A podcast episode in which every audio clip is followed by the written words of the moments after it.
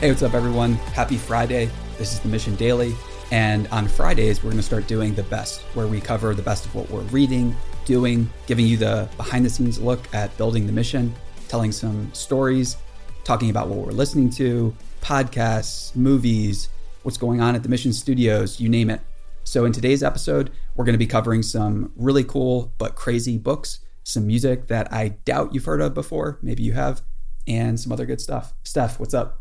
Hey, happy Friday, everyone. Excited to be here and do another episode of The Best. Let's do it. So, today's episode is brought to you by Twilio Signal. On October 17th through the 18th, the mission is going to be on location at Signal. That's a conference that covers the future of communications, AI, bots, and it's going to be all about how business communications are changing and how you can keep up. We're going to be there. I've talked a little bit about the uh, microsites that we're building, bestpodcast.com and podcast.ai. And in order to get the machine learning and bots component right, we have to get out in the field where the best of the best are hanging out. And that's why we're going to be there. So shout out to Twilio for sponsoring the Mission Daily and helping make all of this possible for you. And don't forget to use our promo code when you buy the Twilio Signal conference tickets. If you go to signal.twilio.com, use the code MISSION20 and you can get 20% off your tickets. Definitely.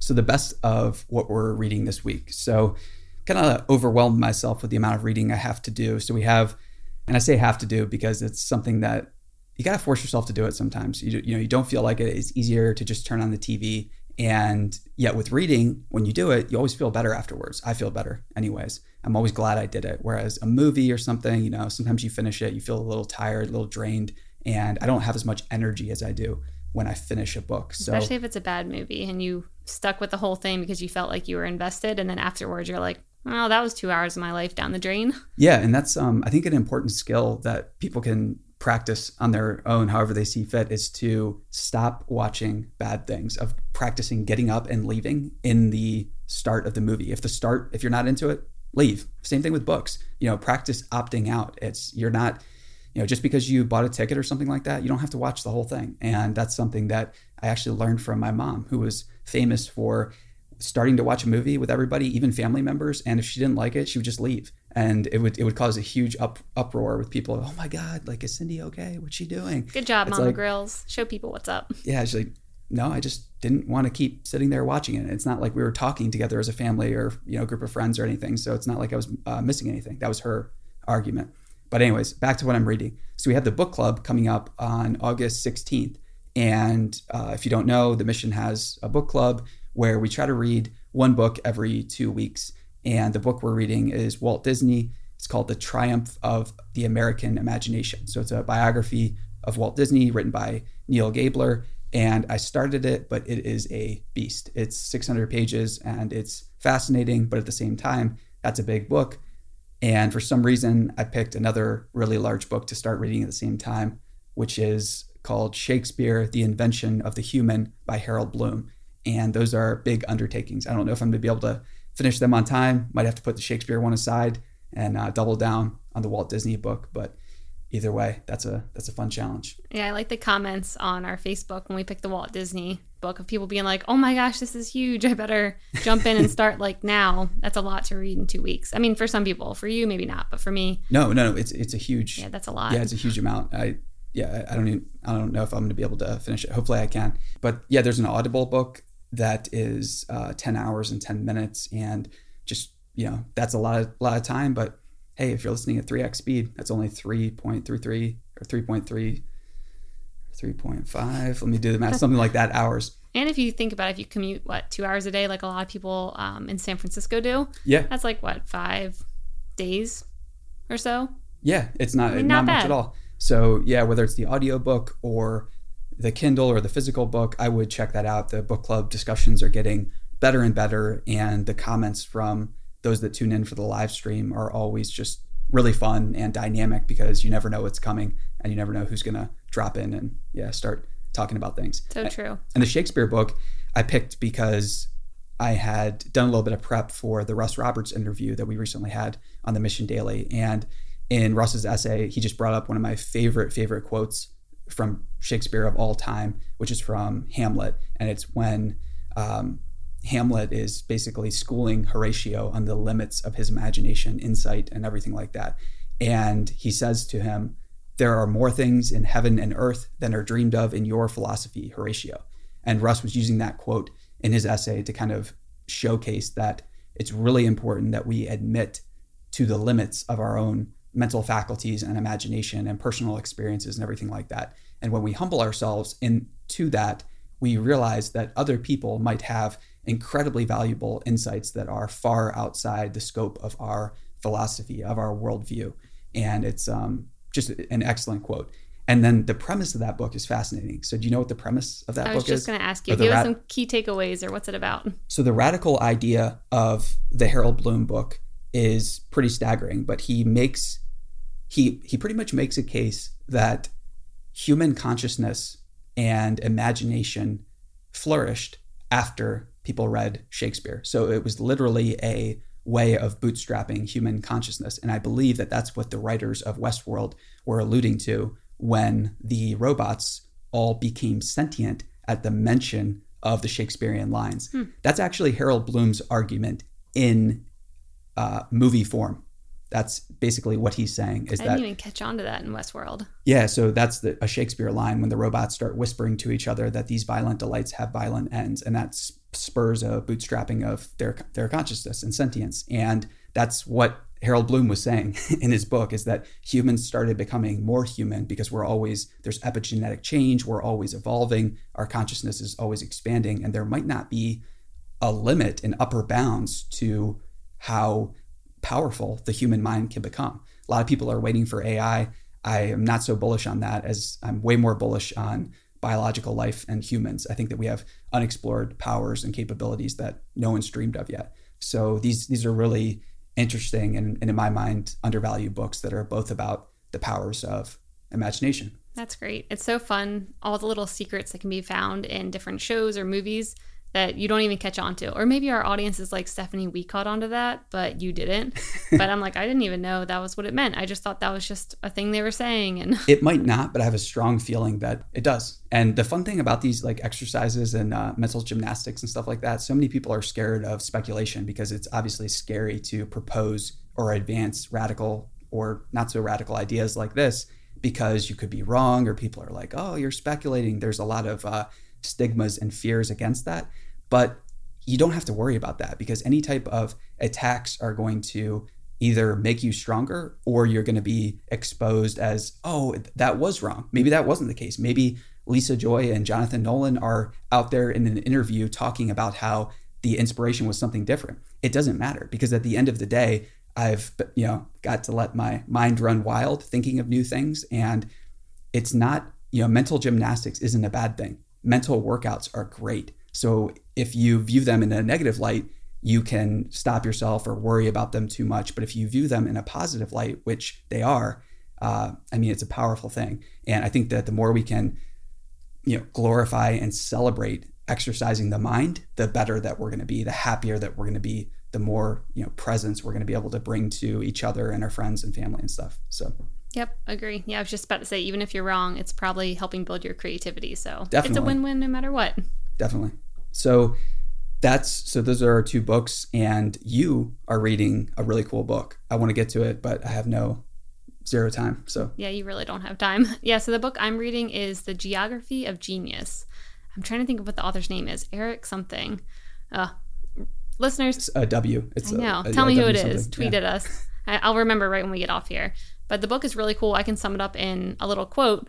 Um, Eric says Geniuses do not pop up randomly, one in Siberia, another in Bolivia, but in groupings, genius clusters. So basically, Eric is traveling around the world trying to figure out why these genius clusters happened. So he goes to places like, of course, Silicon Valley, or he goes to Athens and he's trying to figure out what happened during this time and place for why the whole culture flourished and there were so many good things that came out of here. And why is it not happening today? So when he goes, you know, to Greece and he's like, whoa, what happened here? You guys used to be so great. He's trying to look for the traits that built up that genius culture and all the inventions and ideas and philosophies that came out of certain areas. So I'm like 70% through right now, and it's really great, really interesting just to think about and kind of look around to see how different groupings are forming and where the next hotspot could be you know, whether in the US or abroad. So, really interesting. That's fascinating. And there are a bunch of really fun examples. I can't wait to see if these are in the book. I might get this mixed up, but so Albert Hofmann, the inventor of LSD, who first synthesized it, was a, uh, a, genius. He was a pioneer, and he grew up in a small town in Switzerland. That's where he was doing the majority of his his research. And across town was Carl Jung, who was actively experimenting with what he called active imagination and psychology and just really crazy, you know, deep things. And it's there was a famous quote I like that was basically talking about how these two were doing their research at the same time. And it's almost as if one half of town knew what the other half was doing. Whereas Carl Jung was pursuing very traditional means of exploring consciousness, and Albert Hofmann was exploring the creation of new types of catalysts for the imagination and things like that. And it's uh, whether it was Jung, it, it might not be Carl Jung, it might be Einstein, but either case, you get the idea. And I think that this is fascinating, and that's why it's one of the reasons we moved here to Silicon Valley. There are some major trade-offs and obviously cost of living is uh, can be intimidating but it's mainly just housing and th- there are just fascinating people all around so yeah something interesting he talked about which i don't know if einstein and all of them were friends or not but he was saying at least in silicon valley people are near each other but they're kind of loose relationships where yeah. you don't feel bad if you like kind of offend someone on their idea and you're like that's not good enough or i'm going to build off of that you have a lot of these loose relationships where you can talk to someone, see what they're working on, hear what they're up to, but then also go and do your own thing and not feel bad burning little mini bridges if you have to to spur more innovation on your end. Definitely. So I thought that was interesting because I could see that, especially up in the city, happening where you know you go out with someone and hang out with them for a little bit, but maybe you don't see them for a couple months because you're not that great of friends, but you can just keep building off the ideas around you and learning a lot in the process. And one of the things that is my favorite part of this town too is the uh, type of honesty that you'll get from different people. Oh yeah. So you'll get honesty, aggression, anger, uh, a lot of really harsh feedback on different things and different ideas. And I love this because the best motivational speeches or inspire, you know, things that have really inspired me to action, they haven't come from people just giving me like, "Oh, this is really cool. That's good." They've come from either people saying, uh, I don't think you're even wrong. I think you're stupid. Your idea is stupid and you're an idiot. And on the other end, they've come from people who have really, really, you know, challenged me and said, no, no, no, you're onto something. This is big. This is big. Keep going, like you. And those two extremes are really undervalued places to get inspiration to keep going on this Friday or this month or this year with your big projects. Agree. Yeah, that's one of my favorite things out here. Maybe hurtful sometimes, but still one of my favorites to have those type of people around who can push you even if it makes you mad in the moment. That's where growth happens. Exactly. So, All right, you want to move on to what we're listening to? I can start with this one. Yeah, go for it. So this one's fun because this guy's music could be maybe included in some of our upcoming podcasts. So it'd be pretty fun if eh, some of our listeners, you guys should tweet and pick out the song that you think we're going to use of his for our upcoming podcast that we have.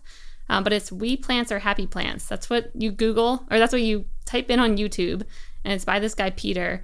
And his music is so fun and uplifting. I just put it on while I'm working, and it's just really great background music. And of course, podcasting music. It really is. I think Peter is doing a a lot of innovative things, and his channel is great. I've been following it for a while, and I'm really excited to get a chance to, you know, finally be in a position where we can, at the mission, support independent artists like this in our own way. And I'm really, really excited about that, uh, and, and honored to be supporting his work because it's ahead of its time. It's really cool. Agree. I love it. All right, what are you listening to? Uh, a couple of things. So uh, Bon Iver, he has a uh, or the group. I'm not. I'm not sure if it's a group or a single artist. Uh, a, an album called 22 a Million. It's very very different, very unique. And uh, I'm listening to Midas, which is a uh, an artist that I've mentioned a couple times in the newsletter, but he has some really cool music. And yeah, that's the music I'm listening to right now. That's awesome. All right, so go check it out. Let us know what you all think about the different types of music we're listening to and what podcast song we could be using and a quick update yep. about the Mission Studios. So that's basically what we call our uh, group of creatives and our team that creates world class branded content for companies. So when we have a sponsorship with the Story podcast or with the Mission Daily or with any of the uh, four or five upcoming podcasts that we have that we're in production with right now, we partner with a world class company doing cool things. And we've partnered with Salesforce, We've partnered with FEMO Education, another department inside Salesforce, the Salesforce Lightning platform, a construction technology called Katerra that's doing fascinating things to make uh, housing more f- affordable ultimately, which is something that we all want, and uh, Twilio now. So the Twilio Signal conference is coming up. You've already heard the details, and we're going to be there. So use the promo code Mission20 if you want to come, and you can head over to signal.twilio.com to get your tickets. And I'm really excited. I like being put in a situation where I'm intimidated because I know so little about the topic. And this is a case where I don't know hardly, uh, you know, a fraction of a fraction of what some of these uh, developers and experts and CTOs and leaders in you know these fields know. So that's going to be an awesome place to get outside my comfort zone and start to figure out how little I know. Yeah, it's going to be so fun. I can't wait to see who we meet there and yeah, it's just gonna be a great time. So hopefully we see you all there, and let us know if you enjoyed this episode. It was a short, short and sweet, um, and we'll see you on Monday. See you on Monday.